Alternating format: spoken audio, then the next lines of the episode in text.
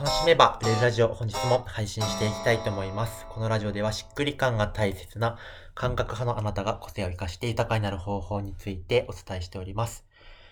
今日のテーマは未完成のまま出すことの重要性ということについてお伝えしたいと思います。未完成のまま出すことの重要性ですね。えー、まあ、発信とかでポイントを伝えるときだったり、えー、自分の、えー、伝えていることをメソッドとして体系化してまとめるときとかですね、えそういうときに、とにかく完璧にこだわらない、完璧にしてから出すのではなくて、未完成なまま随時、え出していくってことがすごく大事だよという話を、えしていきたいと思います。えー、〇〇のステップとか〇〇のポイントとかですね、そういう時に、えまとめて伝えたい時ってあると思うんですよね。僕だったら、えっと、企業の、えー、ビジネスの段階をですね、えっと、まあ、普通にビジネス確立して広がって拡大していくまでの中の段階を6つに分けているんですけど、あの、で、それでですね、その段階に合わせて相手の状況を捉えて、必要な、えー、必要なポイントとかですね、アドバイスをお伝えするみたいなことをやっているわけですけど、それ今は6つなんですけど、えー、伝え始めた頃はですね、えっと、まあ、5つの段階っていう話をしていて、えー、途中からですね、あ、6つだなと思って、6つに変えてやっているんですよね。だからその、それは自分の理解が深まったり、えー、気づきがあったことによってそうなってるわけですけど、えー、この6つになる、なってから出す、出そうって思ってたら、なかなか出すのはできなかったと思うんですよ。えー、そういう感じですね、うんと、現在進行形で更新していけばいいわけですね。なんですけど、えー、常に間違ったこと言っちゃいけないとかですね、えー、自分の言っていることの一貫性を保とうとすると、それがなかなか難しかったりするわけなんですよね。でも人っていうのは成長していきますよ。新しいあの気づきが起こってアップデートしていくものなので、あの、それは成長している証拠でもあって、えー、実はいいんですよね。それを恥ずかしがる必要もないし、えー、だから自分がいい加減なことやってるって思う必要もなくて、まあ、自然なことが起こっているんだなと思うわけです。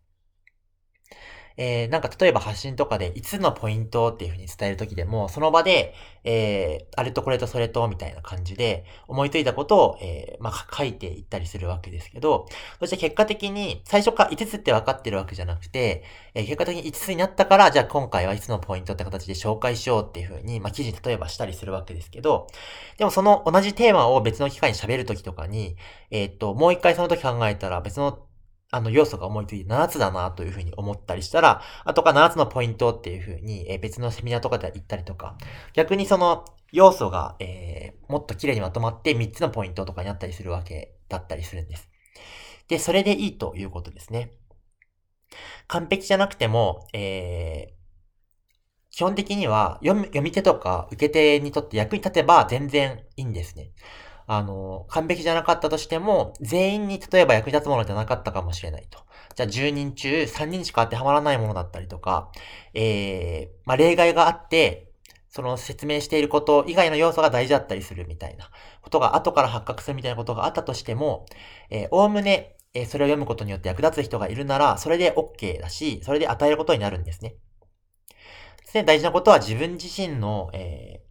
なんかこだわりっていうのも、それはそれで大事なんですけど、えー、最初は特に読み手とか受け取り手にとって役に立つのかなっていう、えー、気づきになるかなとか、これを読んで助かったと思う人っているかなっていうことが大事で、えー、それが役に立つ人がいるのであれば、えー、いいんですよね。完璧である必要はないというわけです。